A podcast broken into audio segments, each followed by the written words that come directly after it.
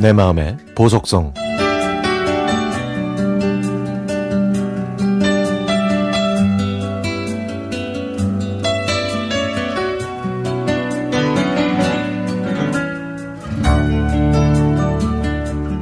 칠순이신 아버지 머리카락은 백발입니다. 그래서 제가 염색을 해드린다고 했지만 아버지는 한사코 안 하겠다고 하시는 겁니다. 저는 이게 그저 아버지의 고집이라고만 생각하고 있었죠. 그리고 시간이 지난 어느 날 저녁, 아버지께 안부 전화를 드렸더니 아마 약주를 드시고 계신 것 같았습니다. 저는 무슨 일이 있으신가 싶어서 조심스레 여쭤봤더니 아버지께서는 "딸아, 나는 지금 내가 하는 일이 정말 좋은데 가끔 힘들 때도 있네" 라고 말씀하셨습니다. 아버지는 현재 택시 운전을 하고 계시는데요. 뭐 많은 사람들이 타니까 당연히 힘들 때도 있겠죠. 그렇지만 평소에 힘들다는 말씀을 통 안 하시기 때문에 저는 그 문제에 대해서는 전혀 신경을 쓰지 않았습니다. 그런데 그날 아버지는 한참 뜸을 들이시고 저한테 속마음을 말씀하셨습니다. 며칠 전에 젊은 승객이 타길래 아버지가 "안녕하세요, 어디로 가시나요? 라고 물어봤더니 그 젊은이가 다짜고짜 반말로 "자, 어디로 가" 라고 말했다는 겁니다.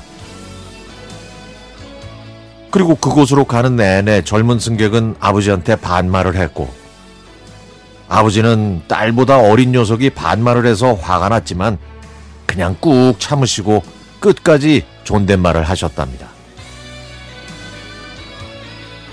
저는 이 얘기를 듣자마자 화도 나고 마음이 아파왔습니다. 그제서야 아버지께서 왜 염색을 안 하려고 하시는지 그 이유를 알게 됐으니까요. 제가 어렸을 때 저와 동생한테 흰머리를 뽑아주면 과자값을 주신다고 하셨던 아버지.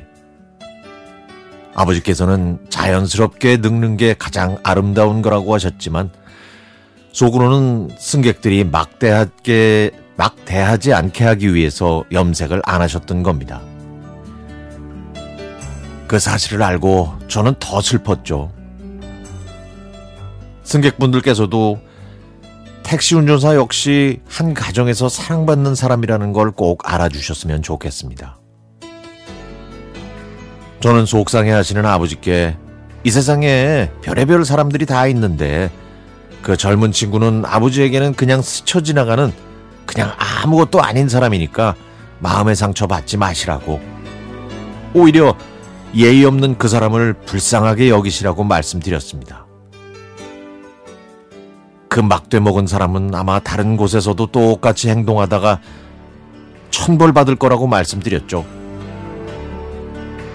그랬더니 아버지께서 마음이 조금 풀리시는 것 같더라고요. 그러면서 저에게 "그래, 아빠 아직 겉은 없어. 그래, 괜찮아, 걱정하지 마" 라고 하셨죠. 저는 저희가 어렸을 때 아버지가 지켜주셨으니까 이제는 저희가 아버지를 지켜드리겠다고, 앞으로 힘들고 속상하신 거 있으면 다 저한테 얘기해달라고 말씀드렸더니 아버지께서 웃으시면서 고맙고 미안하다고 하시더라고요. 순간 저도 울컥했네요. 세상에서 제일 제가 존경하고 사랑하는 아버지, 건강하세요. 아버지 곁엔 제가 있어요.